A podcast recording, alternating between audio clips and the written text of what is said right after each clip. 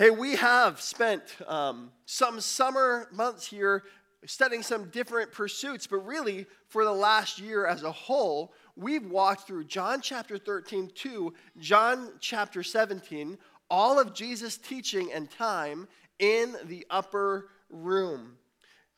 Jesus and the disciples, you remember, started last fall, shared at the outset in a time of foot washing. And then they shared a Passover meal where Jesus instituted these you know, kind of very familiar elements, the cup and the bread, with new meaning for a new covenant, his blood and his body. And he taught them many things. But then, eventually, they left that upper room. The best guess is somewhere around 9 p.m., they left that upper room in Jerusalem he had told them a hint of where his destination would be. He had said, I am going to prepare a place for you. I am going to prepare a place for you. And he wasn't talking about mansion building. It's not like he had his tool belt and his hammer. He's like, I'm going to go build something. He was talking about the cross, about the fact that he was going to accomplish a way for them to be able to have access to the Father in heaven forever in 12 hours, Jesus was going to be nailed to a cross. At that moment, as they left that house, from the upper room to the darkest tomb. That's the title for our sermon today, and uh, it covers a lot of ground. Jesus has said, I'm going to prepare a place for you. His going would be the preparation we needed to have access to God. And ultimately, we know that that was the cross, his sacrifice for us in our place for our sins. But talking about the school year here, you guys know that in every good, true event and in every good, made up story alike, there's a whole narrative arc there, isn't it? It's not just the climax. Maybe the end of the book, the last chapter, the end of that series you've been binging on, or, or the book number eight in this series of 12, right? Like, it's not just one climactic moment that matters. Man, when there's a story that's true, that resonates, when it's your life, you know it isn't just one moment, it's been a series of moments. And there's been a place over here, or a room over there, or roadway in the middle where major events have happened, where you've learned to love and, and appreciate the story, where songs are sung about, where um, history happened. The climactic moment maybe stands out above the rest, but the rest mattered. And that's the question we want to ask today. Because rightly so, we spend a lot of time every year, we have it built into our calendars to come back and remember the cross. But what happened between the upper room and the tomb? What was the journey to that cross like? That's my hope in the sermon today. Having marveled at the teacher in the upper room, what does he teach us as he leaves it? And we're going to follow Jesus along four waypoints today on the way to the tomb. And we start with this Jesus went from the upper room to the garden. To the garden. Now, Jesus was leading his disciples to a place they are familiar with, but we aren't familiar with it. So maybe this map could help us. Uh, this is an artist's depiction of what Jerusalem might have looked very much like in, in Jesus' time. And so we don't know exactly where, but somewhere in the walls of the city, there is a house where Jesus and the disciples had met for dinner. And so they're in this house in the upper room and they leave and they head towards the east side of the city. And they come out, and right here there's this brook called Kidron. It's called the Kidron Valley. And they go down and cross the brook, cross the valley, and go over to the west side of the Mount of Olives where there is an olive grove. They didn't make this difficult for us here, right? The Mount of Olives has an olive grove in it. And that olive grove was called, or at least this section of the olive grove was called, and it is still there today, Gethsemane. Gethsemane means the place of the olive press. In the middle of this cultivated place where horticulture and agriculture was occurring, so they called it a garden often, there was olive trees, row by row by row. We know that here with our orchard. We're getting ready for apple season. We know what that kind of feels like. It's beautiful, it's natural, it's serene. And there was an olive press, very similar to a, a wine press with this big kind of stone bowl with a huge stone on a, on a pole that you could roll around. You dump all these olives in, and the stone would crush the olives and extrude the oil for that olive oil, which was used in all sorts of ways in that time and place. There in this olive grove on the west side of Jerusalem, on the west side of the mountain, sorry, on the east side of Jerusalem, there was this Gethsemane, this place of an olive crushing experience. Well, Jesus loved to go there. We read elsewhere that Jesus frequented this garden, he and his disciples. This is one of his go to places. He loved to get out of the city, away from the noise and crowds, and get away to nature where he could spend some time with his followers, some friends, and his God. Do you have a place like that? Like resonates with your soul every time you get away to it? Is it trail number nine over in the national park? Is it, is it a hammock in your backyard or a bench over along Lake George? You got a place where you're like, every time you get there, you can breathe. Well, Jesus was leading his men to a place like that for him right before he would die. We are going to follow along mostly in the book of Matthew, chapter 26. You can join me there. Matthew 26, we'll read 30, but then jump to verse 36. So, Matthew 26, 30 and following. Now, I, am going to ask for your grace, but I, I'm sure you're eager to give it. We're going to walk through a lot of scripture today as we follow this storyline, which is something God's people love to do, yes? And so, let's, uh, let's journey together as we go. Verse 30 of Matthew 26 says, When they had sung a hymn, they went out to the Mount of Olives. And if you skip, there's a conversation that happens there, but if you skip to verse 36, as they're going, it says this Then Jesus went with them to a place called Gethsemane, and he said to his disciples, Sit here while I go over there and pray. And taking with him Peter and the two sons of Zebedee, that's James and John, he began to be sorrowful and troubled. Then he said to them, My soul is very sorrowful, even to death. Remain here and watch with me. And going a little further, he fell on his face and prayed, saying, My Father, if it be possible, let this cup pass from me. Nevertheless, not as I will, but as you will. And he came to the disciples and he found them sleeping. And he said to Peter, So you couldn't watch with me one hour? Watch and pray that you may not enter into temptation. The spirit indeed is willing, but the flesh is weak. And again, for a second time, he went away and prayed. And, I want to interrupt myself here because Matthew jumps right into his prayer, but Luke tells us that right at this moment, something else interesting happens. In Luke's account of this moment, he says this There appeared to him an angel from heaven, strengthening him. And being in agony, he prayed more earnestly, and his sweat became like great drops of blood falling to the ground. But Matthew continues with an account of that prayer. He says, Father, my Father, if this cannot pass unless I drink it, your will be done. And again, he came and found them sleeping, for their eyes were heavy. So, leaving them again, he went away and prayed for a third time, saying the same words again. Then he came to his disciples and said to them, Sleep and take your rest later on. See, the hour is at hand, and the Son of Man is betrayed into the hands of sinners. Jesus went to the garden.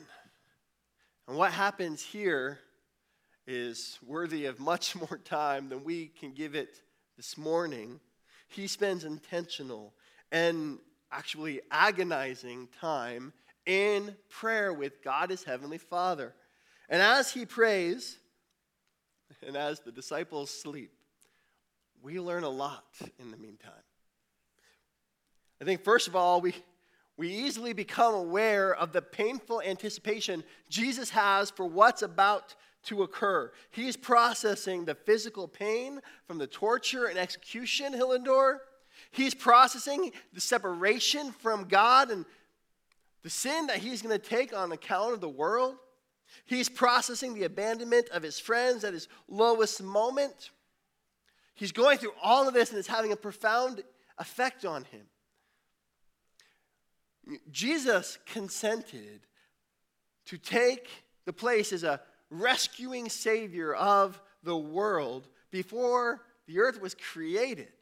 This wasn't a surprise that this was coming for him, but in his humanity, this was a moment where it came to terms for him.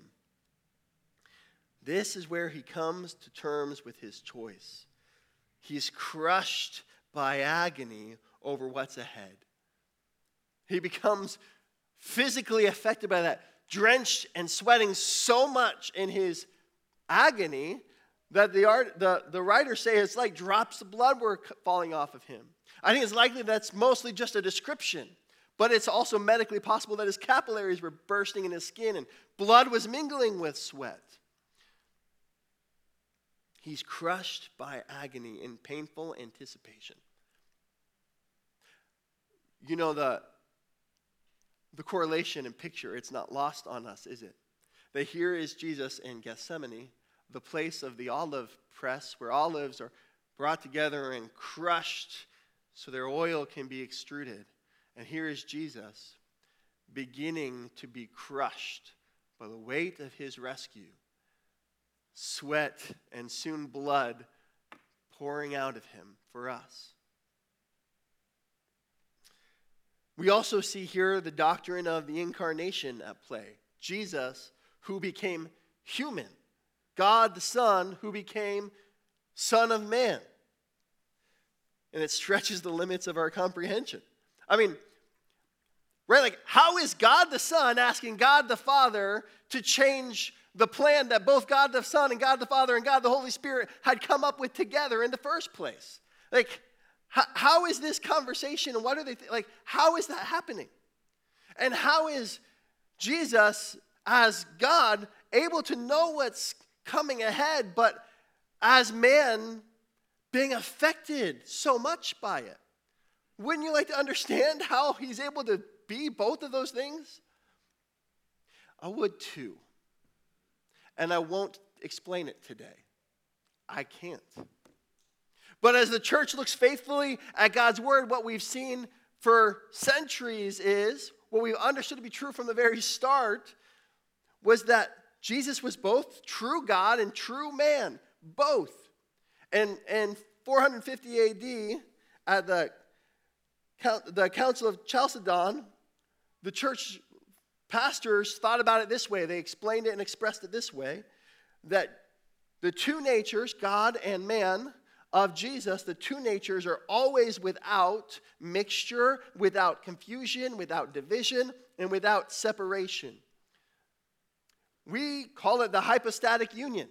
Hypostatic union, that Jesus is both true God and true man, truly God and truly man, both at the same time. Not a 50 50 mix, not that some elements are put on pause for a while. He's fully God and fully human without mixture, without confusion, without separation. This is what God's word communicates to us. Even though we can't fully understand all of who God the Son is when he became a human. Christmas just continues to rock our minds even as Jesus comes to his death mountain. There's another item of interest here. As Jesus prays, evidently, an angel comes to help him. An angel comes. Don't we all love an angel story? Whether you're touched by an angel or they're in the outfield, right? We love an angel story. The White Sox could use a couple of those angels here. Let's turn the season around. We like to think that angels are there to save the day.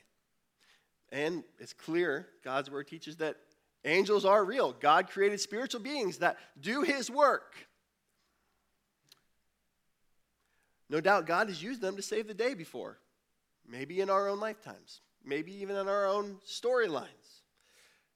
But this angel didn't take away Jesus' problem, did he? This angel didn't take away Jesus' pain. In fact, after this angel comes, Jesus is in more anguish and more distress. That's when he prays and sweats harder than ever. God wasn't changing the plan. That's not what the angel did here. Instead, what's the angel do? He strengthens Jesus for the plan. The angel doesn't change the plan, he strengthens Jesus for the plan. How? I'm not sure. And it's not really the point of this moment. But evidently, we can know that God's messengers aren't necessarily around to rescue us or to make our lives better or to take away our problems or to kiss our boo boos. Your mom might be an angel, and I'm glad for her, right? Thankful for my mom. She's an angel most of the time. But that's not what God has in plan for angels, at least not all the time, we can see. And maybe let me ask us this Would we think or expect in the end that an angel could do more for us than God Himself indwelling us can do for us? In Christ, God lives in you. Do we need an angel to save the day in our lives if we have God with us? I would argue we, we should be pretty confident about how he's prepared us in the meantime. And would we need an angel to show up and save the day for us when he's given us his living and active word of God? As we submit to it, it, it does its work in us and provides us with what we need. Some things to think about as we think about angels, but it's a fascinating moment all the same. But those thoughts aside, ultimately, what we see here in this garden and this waypoint towards a tomb is ultimately that Jesus gave up his own desires. That's what we really see transpiring here in the garden. Jesus prayed in Matthew 26, 39, My Father, if it be possible, let this cup pass from me. I don't want this. This isn't what I'm hoping for. This isn't my desire. Let this cup of your wrath the price I'll need to pay, the suffering I will endure, let it pass. But nevertheless, not as I will, but as you will. My Father, if this cannot pass unless I drink it, your will be done. More than what he desired, Jesus desired what God wanted. Jesus gave up his desires, submitting himself to God, submitting himself to pay our debt. Jesus was perfectly obedient to God rather than his own desires, rather than his own abilities. How different his friends were in that situation. While Jesus is laboring to align his will through prayer to God, His friends were doing the opposite. They had good desires. We, we skipped over the conversation, but as they left the upper room, they got into another kind of silly moment that they're prone to do. And they told Jesus, hey, we will die rather than abandon you. They all agreed we would die instead of abandoning. We will lay down our lives for you, Jesus. But all it took was a hike to the orchard on the hill. And when Jesus requests his friends to work alongside him in desperate prayer, they laid down themselves to go to sleep. They fell asleep. They, here they are saying, and, and zealous to the idea, we will die for you. But I don't want to pray for a while. Like that. So he wakes them up, seems pretty gracious about it. He says, Listen, you're ready to go to war for me. Well, that chance is here. You're being tempted to slack off, to be lazy, but don't give in. I want you with me. I need you with me. Spirit's willing, but the flesh is weak. Wait and watch and pray. He goes off to pray, hoping they're with him again this time. And they're not. And he checks in again later, and they're still not. I appreciate the way Eugene Peterson rephrases that insight from Jesus. The spirit's willing, the flesh is weak. He says it this way There's a part of you that's eager and ready for anything in God. There's another part. That part's as lazy as an old dog by a fireplace. Do you see some of yourself in that description? The spirit is willing, the flesh is weak. Verge students, I'm thinking about you up here, and I think often in high school we're prone to that passion for life. We can do this. God, what are you up to? This world is yours for the taking. Let's go. There's that spirit is willing side to you. But there's a flesh is weak side, right? There's that new girl who's kind of cute. There's that algebra test that I'm totally overwhelmed by. There's all these other things that get in the way. Us grown ups, do you, do you sense that? In your moments of clarity, when you've been in God's Word in the morning and you're fresh out of your time in prayer and conversation with God, when you walk out of the house of worship, maybe pretty consistently, you're thinking, man, God, I see you. I feel you. I'm excited for what you're doing. I'm trusting in you today. Let's go. And then dinner was burnt. or, or then the bills came. Or, or then the boss called. And the spirit was so willing the flesh was so weak, and we get drowned out and distracted away, and all the same. See, in the garden, Jesus gave up his desires, but the disciples kept failing at theirs. The disciples kept failing and failing and failing. In a moment, Judas would arrive with soldiers, and the disciples, seeing their leader arrested after a little bit of a kerfuffle, flee away from him too. We're going to see ourselves alongside the disciples in a moment, but let's follow Jesus to the next destination. From the upper room to the garden, Jesus then went to the courts. Jesus was led through a circuit of rulers and leadership on both the Jewish religious side and the Roman imperial side. He was brought before the former high priest Annas and the current high priest Caiaphas. He went before the Sanhedrin council overnight. And, and this is a scene from that conversation in Matthew 26 63. The high priest is talking to Jesus. Jesus has been giving him the silent treatment and enduring the torture and beatings he's walking through with them. And the priest is getting angry because they can't make anything stick on this man because he's innocent and he's who he says he is. And finally, the high priest says to him, I adjure you by the living God, tell us if you are the Christ, the Son of God. And Jesus said to him, You have said so. But I tell you, from now on, you will see the Son of Man seated at the right hand of power, coming on the clouds of heaven. And the high priest tore his robes and said, He has uttered blasphemy. What further witness do we need? You've heard his blasphemy. What is your judgment? And they answered, He deserves death. But they had a problem because under Roman imperial law, the Jewish council couldn't execute anybody. And so they need to get him before a Roman leader and have them sentence him to death.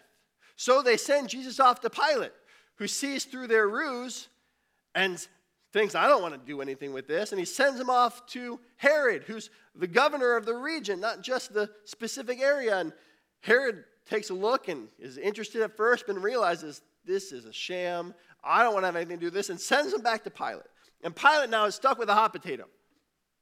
He doesn't know what to do. He sees through what's going on here. He sees that Jesus is innocent. His wife's having these visions from God about the fact that this man is who he says he is. Don't kill him. And he's caught between a rock and a hard place. And he has a conversation with Jesus, trying to get Jesus to like say anything to him, help himself to get out of this. And he says to Jesus, John tells us in, in chapter 19, that Pilate says, Do you not know, Jesus? Do you not know that I have authority to release you and I have authority to crucify you? And Jesus answers him, You would have no authority over me at all unless it had been given to you from above. Man, that is quite the intersection of sovereignty of God and the political landscape of human rulership. It's quite the intersection over the sovereignty of God, even over unjust corruption. But to speed the story up, at every turn, Jesus was beaten and mistreated and lied about, but he didn't play into their narrative. In these courts of civil and religious leadership, Jesus gave the truth. Jesus gave the truth even though the rulers kept serving themselves. See, the, the Jewish leadership, they were focused on what they were doing to keep the law, so much so they, they were distracted and blind to the fact that here was their Messiah that they had been waiting for. And the, the Roman leaders, man, they were so focused on getting and keeping power and control that they just didn't want to upset the locals. So Jesus went to the cross. Matthew 27, 24. Pilate saw that he was gaining nothing, but rather that a riot was beginning. So he took water and washed his hands before the crowd. Again, what a juxtaposition. About 12 hours ago, Jesus had been washing feet. And here's Pilate washing his own hands of the matter. He says, I am innocent of this man's blood. See to it yourselves.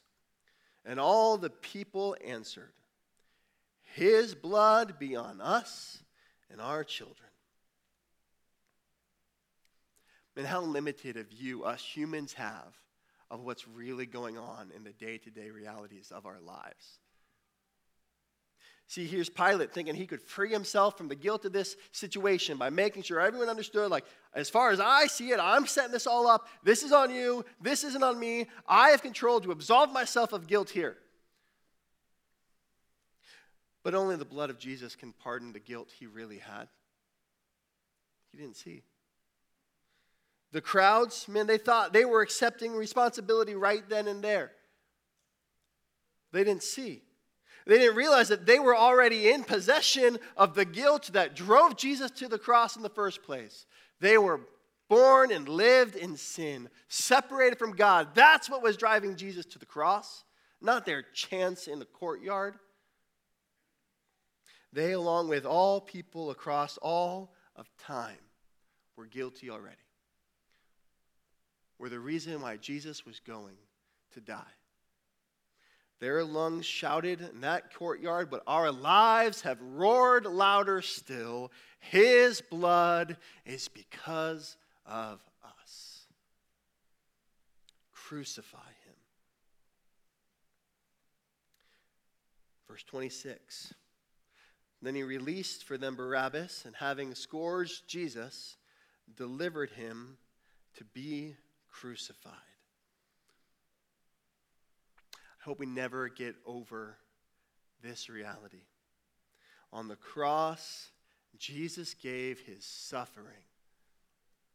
On the cross, Jesus gave his suffering, even though it was the crowds who kept the guilt. It was us who had the guilt.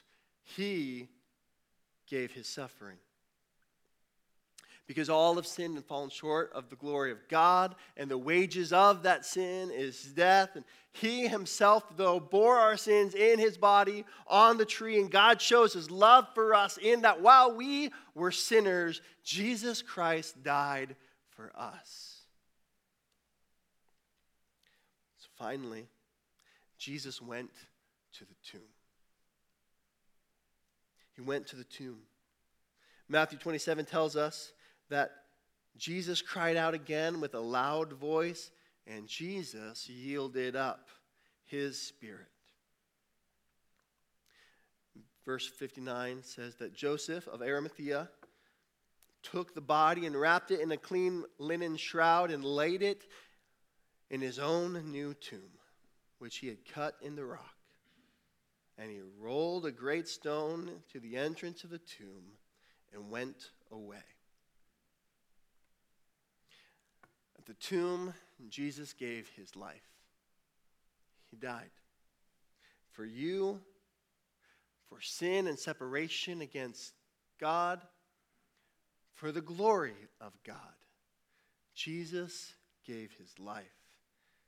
He had said he was going to prepare a place for us, to prepare us to be able to be in that place. And so, leaving the upper room, he chose submission in that garden. He chose truth in those courts, and he chose suffering on the cross, and he chose death in the tomb.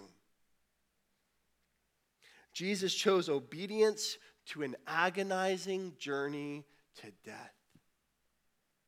He chose obedience to an agonizing journey to death, from heaven to earth, from the manger to the cross, from the upper room to the darkest tomb. Really, from the Garden of Eden all the way to the Garden at Gethsemane, this was God's glorious plan.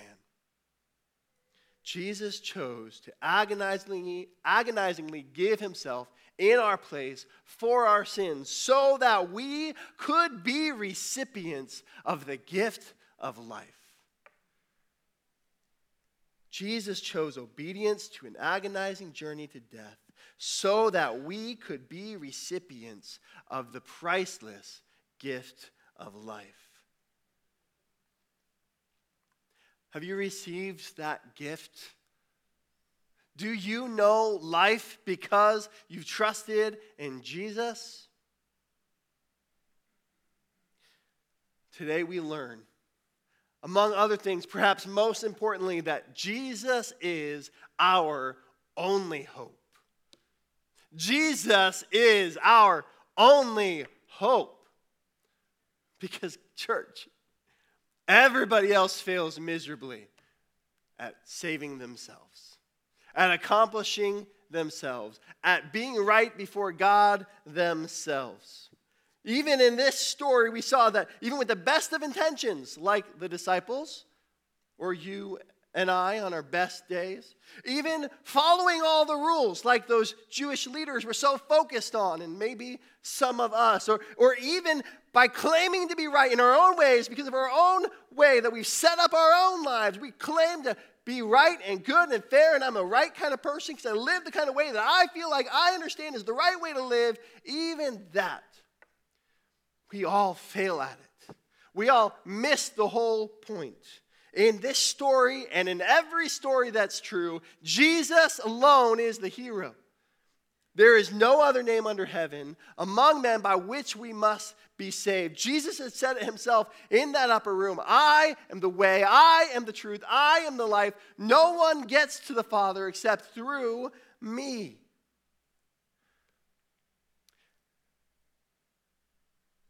Have you stopped looking for another way yet?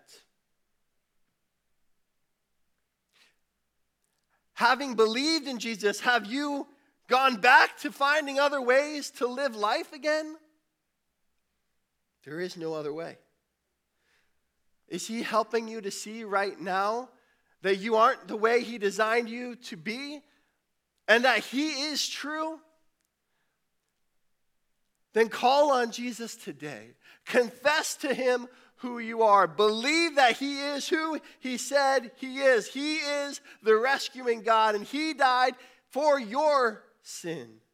Be justified by His grace as a gift through the redemption that is in Christ Jesus, whom God put forward as propitiation by His blood to be received by faith.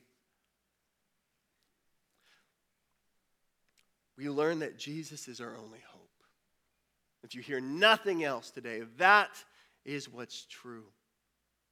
But we also learn that life in Jesus is a life lived in active obedience, an active dependence on Him. Life in Jesus is lived in active dependence. Just think about the conversation Jesus had with his disciples. He said, Listen, y'all need to watch and pray with me here. Look to me, look at your life, be active, and pray. Depend on God. Do it with me, he says. Watch and pray that you may not enter into temptation. Because I know your spirit's willing, but your flesh is weak. Now, yeah, it's Jesus who's the hero. He's the one who's strong. He's the one who made you alive. He's the one who made you right with Him. He's the one we need to depend on.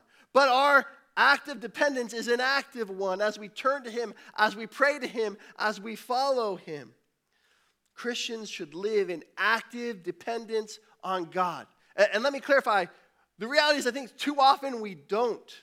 Too often, instead of depending on God, we're avoiding Him because we're ashamed. We don't depend on Him, we avoid Him. Or we're overworking ourselves because we're afraid. There's fears, there's stresses, and we start overworking instead of depending. We ignore Him when we're convicted. He, he's moving us, He's prompting us, maybe even you today, right now, and our instinct is to say, uh uh-uh, uh, let me turn on some music, let me turn on a show, let me go for a drive, let me ignore whatever this stirring is that's in my heart. Instead of depending on Him, we snooze on Him when He's called us into a mission. You see how we don't live in active dependence on Him so often? Jesus says you're willing to do something, you want to fight this temptation, then prayerfully depend on God. You know, I've been blessed to survive going skiing a few times. That's maybe the best way to say it. But here's the deal if you've ever gone skiing, you know that there is only one way to the top of that hill, to the top of that mountain. You ain't getting up there by climbing. You got your skis on, and the snow's slippery, and the hill's steep, and even getting across flat land makes you look like you don't have a clue what's going on. You get to that hill, you can try, and you can work, and you can pizza slice or square or sideways step all you want to. You are not getting to the top of that hill. And soon you're going to fall down exhausted and pass out at the bottom of the hill. When right beside you, there's a ski lift. And it's there for a reason. It's the one way to the top of that hill. All you have to do is trust it. You sit down and it takes you all the way up there. Trust it, depend on it. It'll get you where you need to go. Stop struggling at the bottom of the hill your own way. Stop avoiding it in the meantime because it looks like it's trying to help you. Stop snoozing on it when it's called you in to get to the top of that mountain. Just depend on it in the meantime. Prayerfully, actively, trust Him. I think so often we're exhausted at the bottom of the hill because we're not trusting Him. And maybe today you'd find yourself in a position where if Jesus were to walk into this room, like he walked up to his friends in that garden, he might say, Why are you exhausted? Why are you sleeping from exhaustion? Watch and pray. Watch and pray. Depend on me, the one who's the hero, the one who's given you life in the first place. I think we also see that we shouldn't expect obedience to come without anguish.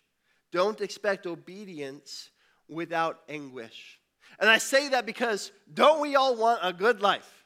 Don't we all want things to go well? Don't we all want our stories to be one that other people look to and they say, man, what do I got to do to be like them? Why are they living life to the fullest? Because we maybe expect God's plan for us to look that way, we use that as a rubric falsely to evaluate what God's calling us to do in life. So we find ourselves starting to ask these kind of questions all the time like, well, uh, I don't know. I don't have peace about that, so I think I'm called to make more money instead. Right? I, I don't know. That seems like it'd be hard. So probably gonna spend my money on myself. or probably going to use my gifts and abilities for my own good. I don't know if kids are my thing. Investing in middle schoolers, I don't think so. Maybe. Maybe that's what God's calling you to do or not do. But I think it's worth noting that here in the garden of the oil press called Gethsemane, the God man came to obey what God was calling him to do, which sounds like it ought to set him up for success, right? But for him, the experience of obeying God was anguish. It was counting a cost and experiencing that cost. Now, yes, for a joy set before him, for a purpose that's worth it in the end, not that we've have given anything to him, but to him are all things, Paul would say. I count as nothing what I've sacrificed. None of it was a sacrifice. All of it was a gift from God for his good. It's worth it in the end. All of that's true. But in the here and now, sometimes obedience can feel like anguish. It was true for Jesus. It might be true for us. Sometimes we want the calling, but we don't want the cup. We want the promise, but we don't want his path. We want peace, but we don't want the perspiration that goes with living in his peace. Now, I'm not suggesting that anguish and pain is the only way to know you're doing what God wants, but it isn't true that the presence of those things means you're not doing what God's calling you to do, or the fear of those things happening to you doesn't mean you still shouldn't step into it. There are times for sweat, and we may carry strong, emotional, painful feelings through life, even if we're living it obediently to God. Finally, a last lesson for us in this journey from the upper room to the tomb is that prayer changes things. Prayer changes things. We see that here. Do we pray like Jesus prays? Man, we, we have to be a people after God's name who depend on Him in prayer. When Jesus was facing anguish in his mission, when he knew the disciples were going to be facing temptation towards their mission, he and he invited them to join him, prayed. He knew conversation with God was what was needed. We might ask, did it work?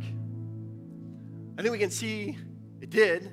It, his will aligned with God's will. He obeyed God to the cross for our sake, for our sin.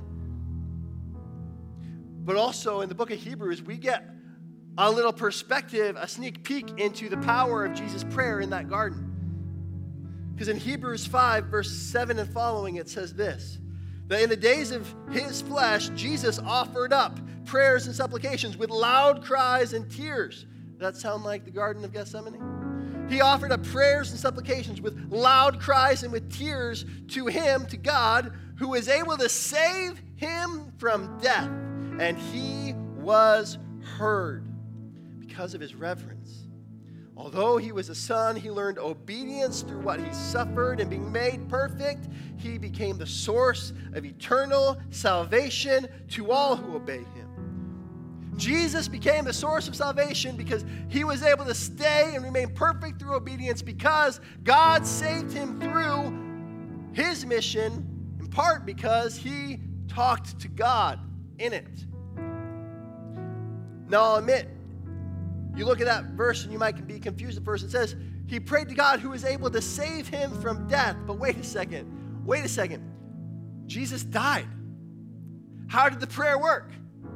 He who saved him from death didn't. God answered no, evidently, right? I disagree. Because prayer changes things, mostly it changes us. God heard Jesus and saved him from death two ways. First, death didn't destroy Jesus' obedience. God saved Jesus from death because his death didn't destroy his obedience. Because fear of death could have stopped Jesus from obeying him, could have stopped Jesus from dying in our place for our sins. He obviously felt it. He said, God, take this cup away. Fear of death could have sabotaged the mission of Jesus, but it didn't. In part because he prayed and asked God for help. And he did. God saved him from death. Death didn't scare him into disobedience. Second of all, death didn't destroy his life. Death didn't destroy his life. Now, yes, Jesus died.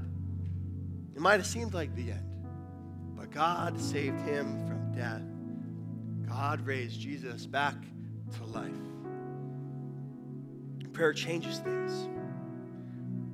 Leaving the upper room, Jesus left the garden submitted to God's will. He left the courts speaking the truth. He left the cross having suffered, and he entered the tomb having chosen to die. But he was going to leave the tomb alive. And where do you suppose he headed that day? Left the upper room, went to the tomb, three days later, leaving the tomb, he went back to that upper room and survived a bunch of men who had failed him time and time again with the knowledge that they served a living Son of Man, Son of God, perfect forever, their hero, and about to send them on a mission more of that next week.